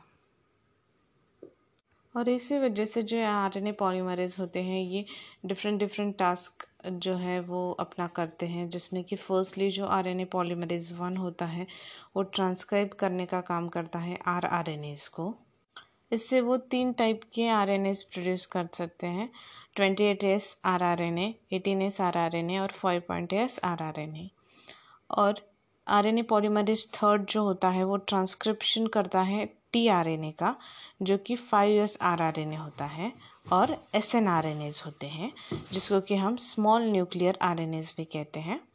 और R N A polymerase second जो होता है, वो ट्रांसक्राइब करता है precursor of M R N A के एम आर एन ए को, जिसको कि हम हम कहते हैं H N R N A also heterogeneous nuclear R N A इनको हम थोड़ा थोड़ा डिटेल में नेक्स्टली देखेंगे।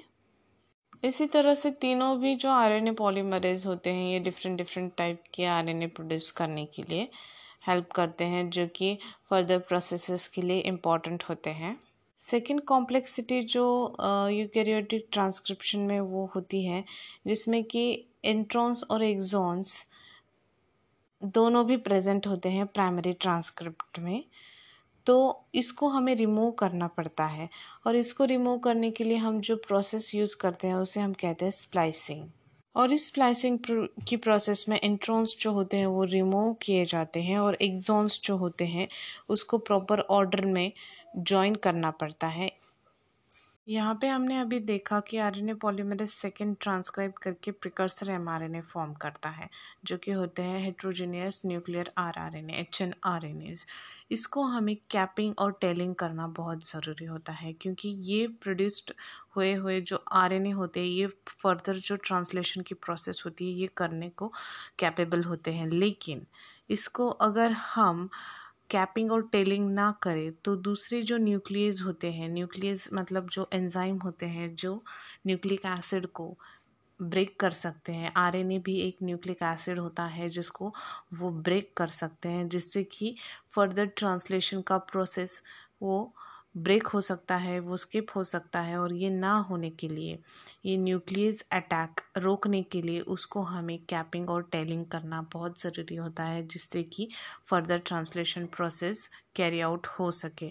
इसलिए इस जो H N R N A होता है, इसको कैपिंग करते हैं एक स्पेसिफिक न्यूक्लियोटाइड से, जिसको कि हम कहते हैं मिथिल ग्वाइनोसिन ट्राईफॉस्फेट जो कि फाइव प्राइम एंड को अटैच किया जाता है और उसको टेलिंग भी किए जाती हैं, जिससे कि हम एडिनिलेट रेसिड्यूज होते हैं, जो कि two hundred to three hundred around होते हैं, वो थ्री प्राइम एंड को अटैच किए जाते हैं इन टेम्पलेट मैनर ये होता है हमारा fully processed H N R N A जो कि एम आर एन ए होता है। ये ट्रांसपोर्ट होता है न्यूक्लियस से बाहर फॉर द ट्रांसलेशन सो ये हम figure number six point eleven में देख सकते हैं।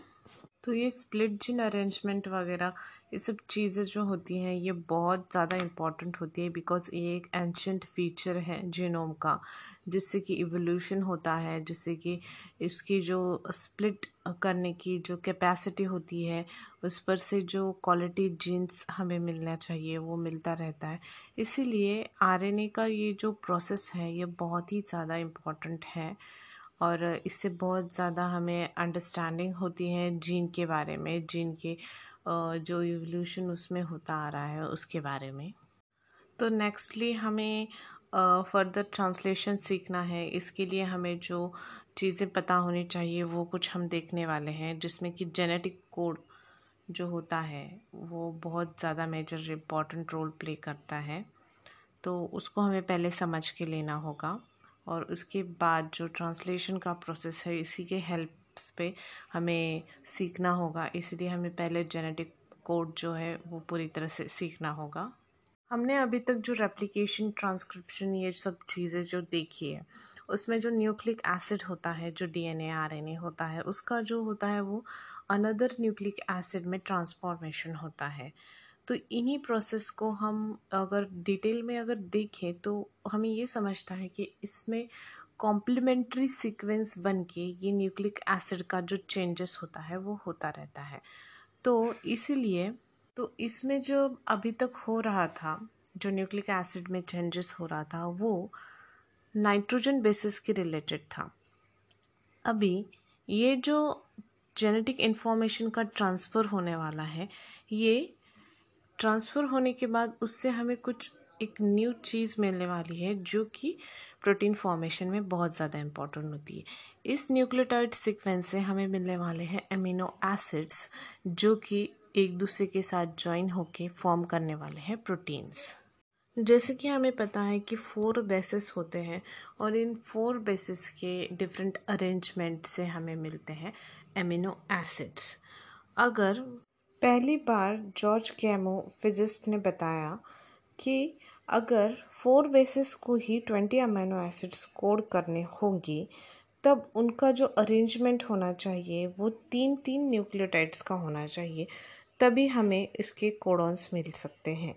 लेकिन अगर हम इन चार बेसिस के तीन तीन के अलग पेयर में अगर कॉम्बिनेशंस जनरेट करें तो हमें सिक्सटी फोर कोडॉन्स मिलते हैं, जो कि मोर देन रिक्वायर्ड थे।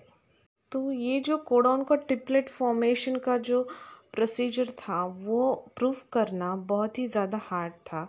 इसके लिए हरगोविंद खुराना ने एक केमिकल मेथड डेवलप की थी, जिसमें कि कॉम्बिनेशंस था बेसिस का, जैसे कि होमोपॉलीमर्स कोपॉलीमर्स फॉर्म किए थे, और बाद में और फिर मार्शल नेरनबर्ग ने जो सेल्फ सिस्टम प्रोटीन सिंथेसिस का बनाया था, उसके वजह से हेल्प मिली, जिससे कि समझा कि ये कोडिंग किस टाइप में होती है। और सेवेरो ओचा, इनका जो एंजाइम था, पॉलीन्यूक्लियोटाइड फॉस्फोराइलेज, इससे भी बहुत ज़्यादा पॉलीमराइजिंग जो आरएनए में थी, वो डिफ़ाइन हो सकी, उसका जो सीक्वेंस था, वो समझ में आया, जिससे कि उनको जो कोडिंग के बारे में वो डिटेल में पता चला। और फाइनली चेकर बोर्ड के यूज़ करके जेनेटिक कोड जो चार्ट है वो प्रिपेयर किया गया। वो टेबल हम सिक्स पॉइंट वन में देख सकते हैं, जिसमें कि codon for various amino acids हमें दिखाया है। तो इस चार्ट को समझने के लिए हमें कुछ साइलेंट फीचर्स हैं जेनेटिक कोड के, वो देखने होंगे। वो देखते देखते हमें ये पूरा चार्ट उन्होंने कैसे प्रिपेयर किया है और किस तरह से इसकी जो यूनिक फीचर्स हैं, ये हमें समझ में आएँगे। इसमें फ़र्स्ट पॉइंट है कोडॉन इज़ अ ट्रिपलेट मतलब जो नाइट्रोजन बेसिस हैं, उनसे जो कोडॉन एक बनता है, इसके तीन नाइट्रोजन बेसिस से एक कोडॉन बनता है, जिसे कि हम ट्रिपलेट कहते हैं। ऐसे जो सिक्सटी फोर अमीनो एसिड्स होते हैं, उसमें सिक्सटी वन जो कोडॉन्स होते हैं, वो अमीनो एसिड के लिए कोड करते हैं। और रिमेनिंग थ्री कोडॉन्स जो होते हैं, वो किसी भी अमीनो एसिड को कोड नहीं करते, इसलिए उन्हें स्टॉप कोडॉन्स कहते हैं।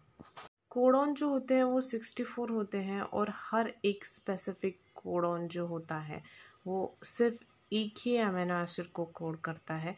कोई भी सिंगल कोडॉन जो होता है, वो बहुत सारे अमीनो एसिड्स नहीं तैयार कर सकता है। एक कोडॉन सिर्फ़ एक ही अमीनो एसिड बना सकता है, इसीलिए वो अनएम्बिगुअस है और स्पेसिफिक है। एक कोडॉन सिर्फ़ एक ही अमीनो एसिड बना सकता है, लेकिन एक अमीनो एसिड बहुत सारे कोड यूज़ कर सकता है। मतलब बहुत सारे कोड सिर्फ़ एक ही अमीनो एसिड दिखा सकते हैं। जैसे एक कोडॉन एक ही अमीनो एसिड दिखाता है, लेकिन एक अमीनो एसिड बहुत सारे कोडॉन के लिए एप्लीकेबल होता है। इसीलिए ये अमीनो एसिड्स जो होते हैं, वो डीजनरेट होते हैं। ये कोडॉन जो हम तीन तीन ट्रिपलेट में देखते हैं, जिससे कि हमें ये पता चलता है कि ये स्पेसिफिक कोडॉन जो है स्पेसिफिक अमीनो एसिड हमें दे रहा है। लेकिन जब वो एम आर एन ए पे प्रेजेंट रहते हैं, ये तीन तीन के सीक्वेंस में नहीं रहते हैं। ये कंप्लीट एक सीक्वेंस होता है। लेकिन वो जब उनका वर्क करते हैं कोडॉन फॉर्मेशन का, वो तब अपना स्पेसिफिक ट्रिपलेट बना के ट्रिपलेट के हिसाब से एमिनो एसिड दिखाते हैं। लेकिन उसमें कुछ कॉमा या फिर कुछ डिफरेंट हम पंक्चुएशन ऐसा कुछ यूज़ जिससे कि वो सेपरेट लगे। कोड जो होता है वो यूनिवर्सल होता है। इसमें कुछ भी चेंज नहीं होता है। अगर कोई कोड किसी स्पेसिफिक अमेनो एसिड को कोड कर रहा है तो वो हमेशा उसी के लिए यूनिक यूनिवर्सल होता है। जैसे कि एग्ज़ाम्पल अगर हम देखें कि बैक्टीरिया टू ह्यूमन अगर हम एग्ज़ाम्पल देखें तो triple U code phenylalanine के लिए करता है। इस रूल में कुछ एक्सेप्शंस भी हैं, जैसे कि माइट्रोकॉन्ड्रियल कोडॉन्स अगर हो तो फिर कुछ प्रोटोजोन्स हो तो इसमें ये एक्सेप्शन है, ये रूल बदल भी सकता है। और इन सिक्सटी फोर कोडॉन्स में से एक कोडॉन जो होता है, वो बहुत ज़्यादा स्पेसिफिक होता है, जो कि ए यू जे होता है, जिसकी कि दो फ़ंक्शन है। इसके ड्यूअल फ़ंक्शन है, जिसमें ये मिथियोनिन के लिए कोड करता है और मिथियोनिल ये एक अमीनो एसिड भी है और दूसरा ये initiator codon as a work करता है। इसी तरह से अगर हमें कोई सीक्वेंस मिले तो उस सीक्वेंस को हम चेकर बोर्ड की यूज़ करके उसका जो अमेनो एसिड का सीक्वेंस है, वो निकाल सकते हैं। नेक्स्ट पॉइंट है म्यूटेशन एंड जेनेटिक कोड इस पॉइंट में हमें जो जेनेटिक कोड है और जो म्यूटेशंस होते हैं न्यूक्लिक एसिड में, उसके बारे में देखना है। हमने म्यूटेशन फिफ्थ चैप्टर में देखा है, उसमें म्यूटेशन जब अगर किसी डीएनए सेगमेंट में होता है, तब जो लार्ज डिलीशन या फिर रीअरेंजमेंट होती है डीएनए सेगमेंट में तो उस टाइम म्यूटेशन क्रिएट होता है। और इस म्यूटेशन के दौरान एक तो जीन में लॉस होता है या फिर गेन होता है सीक्वेंस का, और इसका इफ़ेक्ट उसके फंक्शनिंग पे होता है। इसका अगर हम एग्ज़ाम्पल अगर देखें तो होता है पॉइंट म्यूटेशन जिसमें कि सिंगल बेस पेयर में चेंज होता है। सिंगल बेस पेयर में चेंज मतलब एक भी नाइट्रोजन बेस अगर गलत हो गया तो पूरा की पूरा अमीनो एसिड चेंज हो जाता है और उसके वजह से डिफरेंट अमीनो एसिड बन के एक डिफरेंट प्रोटीन बन जाता है, जो कि डिज़ायर्ड नहीं होता है। अगर हम एग्ज़ाम्पल बीटा ग्लोबुलिन चेन में देखें तो उसमें अगर सिंगल बेस पेयर में भी चेंज हो जाए तो जो जीन होते हैं, उसमें बीटा ग्लोबुलिन चेन में अगर जो चेंज होता है, उसमें ग्लूटामेट रेसिड्यू की तरह जगह वैलिन बन जाता है, जिससे कि इस चेन में चेंजेस होते हैं, जिससे कि डिसीज़ कॉज हो सकता है, जैसे कि सिकल सेल एनीमिया उससे कॉज होता है। पॉइंट म्यूटेशन से कितने ज़्यादा स्ट्रक्चरल जीन में चेंजेस होते हैं, उसको समझने के लिए हमें बुक में एक सिंपल एग्ज़ाम्पल दिया है, एक सिंपल सेंटेंस का ही दिया है, जिसमें कि तीन चार वर्ड्स यूज़ किए हैं, तीन तीन लेटर्स के। तो उसमें हमें दिखाया गया है कि ये इन चार वर्ड्स में किसी भी एक वर्ड में अगर हमने तीन लेटर्स में एक भी लेटर अगर दूसरा डाल दिया तो किस तरीके से ये जो पूरा नेम है या फिर वर्ड्स है, कैसे चेंज हो जाते हैं और इससे कितना मीनिंगलेस दूसरा ही सेंटेंस बन जाता है। इसी तरह बॉडी में भी होता है, जब अगर एक भी नाइट्रोजन बेस अगर डिलीट या इंसर्ट हो जाए तो उससे पूरा सीक्वेंस बदल जाता है अमीनो एसिड सीक्वेंस बदल जाता है और उससे बनने वाला प्रोटीन भी बदल जाता है और डिसीज़ कॉज होता है। जैसे कि पॉइंट म्यूटेशन होता है, वैसे ही फ्रेमशिट इंसर्शन डिलेशन म्यूटेशन भी होता है, जिसमें कि ज़्यादा अमाउंट में कोडोन्स जो होते हैं, उसमें चेंजेस आते हैं और मल्टीपल अमीनो एसिड में चेंजेस होते हैं। तो इस तरह से भी जेनेटिक जो चेंजेस होते हैं, इन म्यूटेशन की वजह से, ये इस पॉइंट में बताया है। नेक्स्ट पॉइंट हमें देखना है T R N A the adapter molecule जब से इन कोड की डिस्कवरी हुई थी, तभी से फ्रांसिस क्रिक को ये पता था कि इन कोड्स की अमीनो एसिड के साथ जो लिंकेज है, उसकी, जो लिंक करने की प्रोसीजर है, उसके साथ कोई ना कोई मेकैनिज़्म जो है वो अटैच है। वो मेकैनिज़्म उनको डिस्कवर करना था। उनको ये बात पता थी कि जो अमीनो एसिड्स बन रहे हैं न्यूक्लिक एसिड बेसिस से तो ये जो नाइट्रोजन बेसिस है, ये खुद अपने इसको स्ट्रक्चर नहीं है जस्ट एक सीक्वेंस है, जिससे कि अमेनो एसिड्स बन रहे हैं।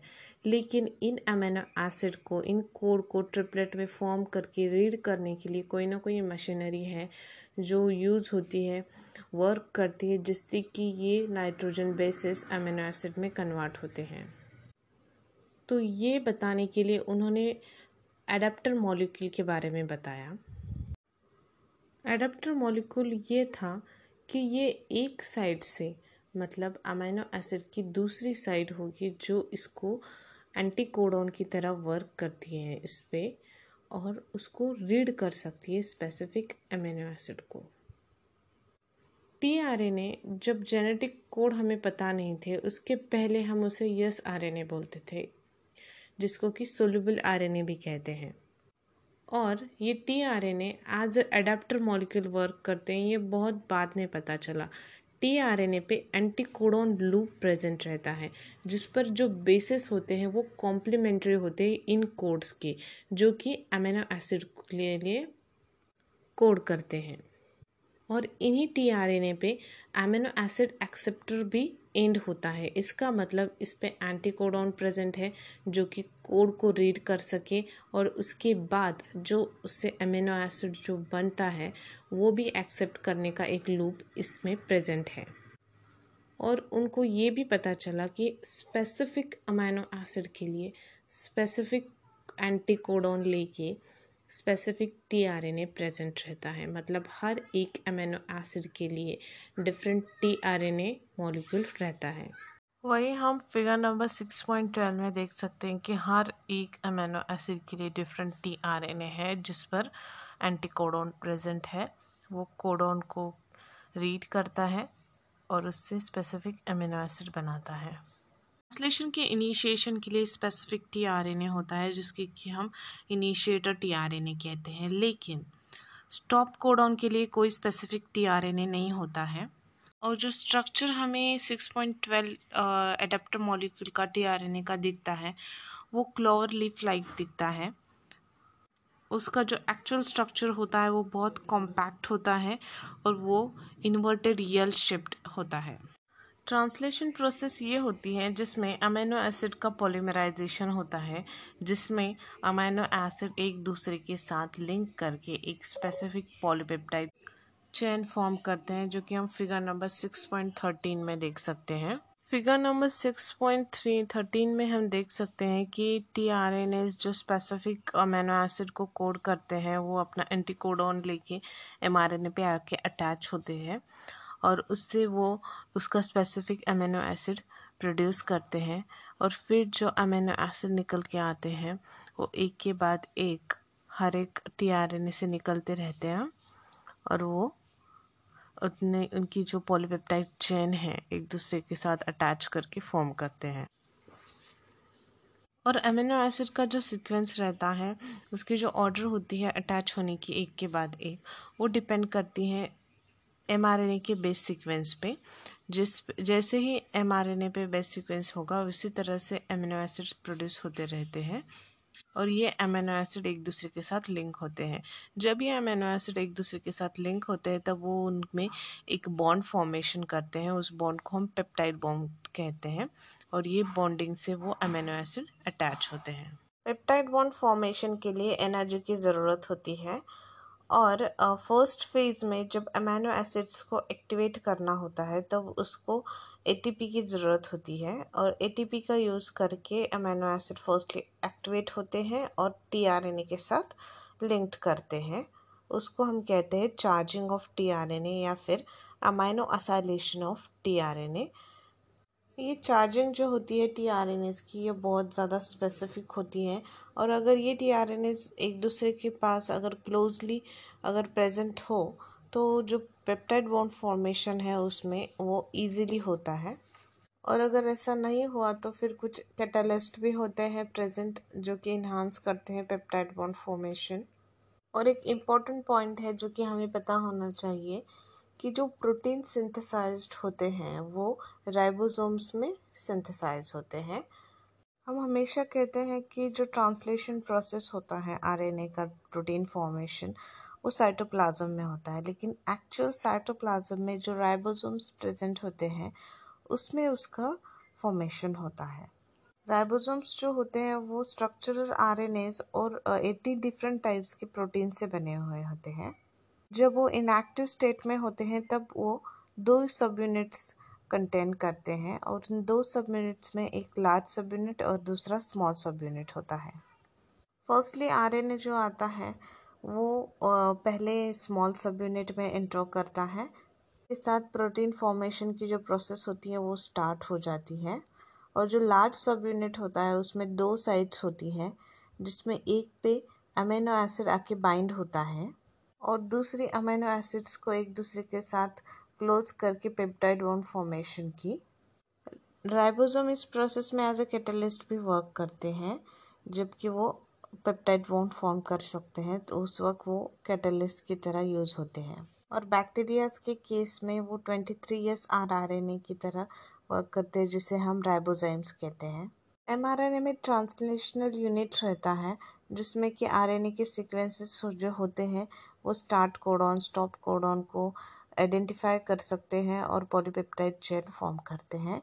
उसी के साथ साथ उसमें कुछ एडिशनल सीक्वेंसेस भी होते हैं, जो कि ट्रांसलेट नहीं होते, जिन्हें हम कहते हैं untranslated regions U T Rs U T Rs present रहते हैं बोथ फाइव एंड और थ्री प्राइम एंड पे, जो कि बिफोर स्टार्ट कोड ऑन होते हैं और after stop stop code on होते हैं। और ये बहुत ज़्यादा इंपॉर्टेंट भी होते हैं ट्रांसलेशन प्रोसेस जो है, वो बहुत ज़्यादा इफ़िशेंटली पार होने के लिए। ट्रांसलेशन प्रोसेस के इनिशिएशन के लिए राइबोसोम जाके एमआरएनए से अटैच होता है स्टार्ट कोडॉन से एयूजी और इस पूरे स्ट्रक्चर को इनिशिएटेड टीआरएनए जो होता है मिथियोनिन कंटेनिंग टीआरएनए जो होता है, वो रिकोगनाइज करता है और जाके उससे अटैच होता है और प्रोसेस फर्दर प्रोसीड होती है। और इसी तरह राइबोसोम जो होता है, वो इलांगेशन फ़ेज़ से प्रोटीन सिंथेसिस करता रहता है। और इसी तरह अमेनो एसिड कंटेनिंग जो टीआरएनए होता है, वो सिक्वेंशली अप्रोप्रिएट एमआरएनए के कोडॉन पे कॉम्प्लीमेंट्री बेस पेयर अटैच करके टीआरएनए के एंटी कोडॉन को रीड करता है और ऐसे न्यू अमेनो एसिड फॉर्म होते रहते हैं। राइबोसोम जो होते हैं, इस प्रोसेस में धीरे धीरे कोडॉन टू कोडॉन मूव होते रहते हैं एमआरएनए पे। और इसी तरह पॉलीपेप्टाइड चेन बन जाती है। और फाइनली यहाँ पे आके रिलीज़ फैक्टर बाइंड हो जाता है स्टॉप कोडॉन को और टर्मिनेशन हो जाता है ट्रांसलेशन का। और इससे रिलीज़ हो जाती है पूरी पॉलीपेप्टाइड चेन जो बनी हुई होती है राइबोसोम से। नेक्स्ट पॉइंट है रेगुलेशन ऑफ़ जीन एक्सप्रेशन। जब हम रेगुलेशन ऑफ़ जीन एक्सप्रेशन के बारे में कहते हैं, तब ये बहुत सारे लेवल्स पे रिलेट करता है, क्योंकि जब ये पूरी पॉलीपेप्टाइड चेन फॉर्मेशन के जो सारे स्टेप्स हैं, तब तक जो भी कुछ रेगुलेशन के जो फैक्टर्स होते हैं, उसको जो रेगुलेशन होता है जीन्स का, वो आता है रेगुलेशन ऑफ़ जीन एक्सप्रेशन में। जो कि यूकेरियोट्स के बारे में अगर हम बताएँ तो तब प्राइमरी जो ट्रांसक्रिप्ट फॉर्म होता है एमआरएनए का, उस वक्त भी ट्रांसक्रिप्शन पे लेवल पे रेगुलेशन होता है जीन एक्सप्रेशन का। और जब स्प्लाइसिंग प्रोसेस होती है आरएनए में, तब भी जो रेगुलेशन होता है वो इंपॉर्टेंट होता है। और जब एमआरएनए का ट्रांसपोर्ट होता है न्यूक्लियस से साइटोप्लाज्म में, उस वक्त भी रेगुलेशन बहुत ज़रूरी होता है और जब ट्रांसलेशन की लेवल आती है प्रोटीन फॉर्मेशन की, उस वक्त भी जीन का एक्सप्रेशन होते हुए रेगुलेशन की बहुत ज़रूरत होती है। सेल में जो जीन्स बनती हैं, ये पर्टिकुलर फ़ंक्शन परफॉर्म करने के लिए या फिर कुछ सेट ऑफ़ फ़ंक्शंस उनके रहते हैं, वो परफॉर्म करने के लिए बनती है। अगर हम ई कोलाई के बीटा गलेक्टोसिडिस एंजाइम के बारे में बताएँ। तो ये एंजाइम जो सिंथेसाइज करता है ई कोलाई वो ई कोलाई में जो डायसेकेराइड्स होते हैं, उसका भी हाइड्रोलिसिस कर सकता है। जैसे कि लैक्टोज का कन्वर्जन वो लैक्टो गैलेक्टोज और ग्लूकोज में कर सकते हैं। और वो उसको as a energy source use करते हैं। और अगर बैक्टीरिया में लैक्टोज प्रेजेंट ही ना हो तो उसको बीटा गलेक्टोसाइडिस एंजाइम प्रोड्यूस करने की ज़रूरत ही नहीं पड़ती। इससे हमें पता चलता है कि जो मेटाबॉलिक फिजोलॉजिक और इन्वायरमेंटल कंडीशंस जो होती हैं, वो रेगुलेट करती है जीन एक्सप्रेशन को। और यही एग्ज़ाम्पल है जिसमें हम बता सकते हैं कि जो एम्ब्रियो होता है, वो कंप्लीट जो अडल्ट ऑर्गेनिज्म तक फॉर्म होता है, ये सभी जो परफॉर्म करती हैं फ़ंक्शंस ये पूरा जीन रेगुलेशन पे ही डिपेंड करता है। ये था यूकेरियोट्स के बारे में। अगर हम प्रोकैरियोट्स के बारे में बात करें तो अगर हम प्रोकैरियोट्स के जीन एक्सप्रेशन के कंट्रोल के बारे में अगर बात करें तो इनको कंट्रोल करना पड़ता है ट्रांसक्रिप्शन इनिशिएशन के रेट को। ट्रांसक्रिप्शन का जो इनिशिएशन होता है, जिसमें आरएनए पॉलीमरेज वर्क करता है, तब उसके साथ कुछ प्रमोटर भी होते हैं और एसेसरी प्रोटीन भी होते हैं, जो कि बहुत ज़्यादा मेजर इम्पोर्टेंट रोल प्ले करते हैं। जिससे कि जो आर एन ए पॉलीमरेज है वो स्टार्ट साइट को रिकोगनाइज कर सके। और ये जो रेगुलेटरी प्रोटीन होते हैं, ये बहुत टाइप से वर्क करते हैं। ये पॉजिटिवली भी वर्क करते हैं और निगेटिवली अगर वो पॉजिटिवली वर्क करते हैं तो उसे हम एक्टिवेटर्स कहते हैं और अगर निगेटिवली वर्क करें तो हम उसे रिप्रेसर्स कहते हैं। तो ये जो प्रोमोटर रीजन होता है प्रोकैरियोटिक डीएनए में, इसका जो रेगुलेशन होता है, वो डिपेंड करता है जो प्रोटीन और सीक्वेंसेस प्रेजेंट रहते हैं उस पर ये सीक्वेंसेस जो होते हैं उनको हम करते हैं ऑपरेटर्स। ऑपरेटर रीजन्स जो होते हैं वो प्रोमोटर एलिमेंट्स के पास में ही होते हैं। फिर कभी कभी वो ऑपरेटर को बाइंड होते हैं रिप्रेसर प्रोटीन से। हर एक ओपेरॉन को स्पेसिफिक ऑपरेटर और स्पेसिफिक रिप्रेसर साइट होती है। जैसे अगर हम एग्ज़ाम्पल देखें तो लैक ऑपरेटर जो होता है वो सिर्फ़ लैक ओपेरॉन में प्रेजेंट रहता है और ये इंटरेक्ट करता है रैक रिप्रेसर से ओनली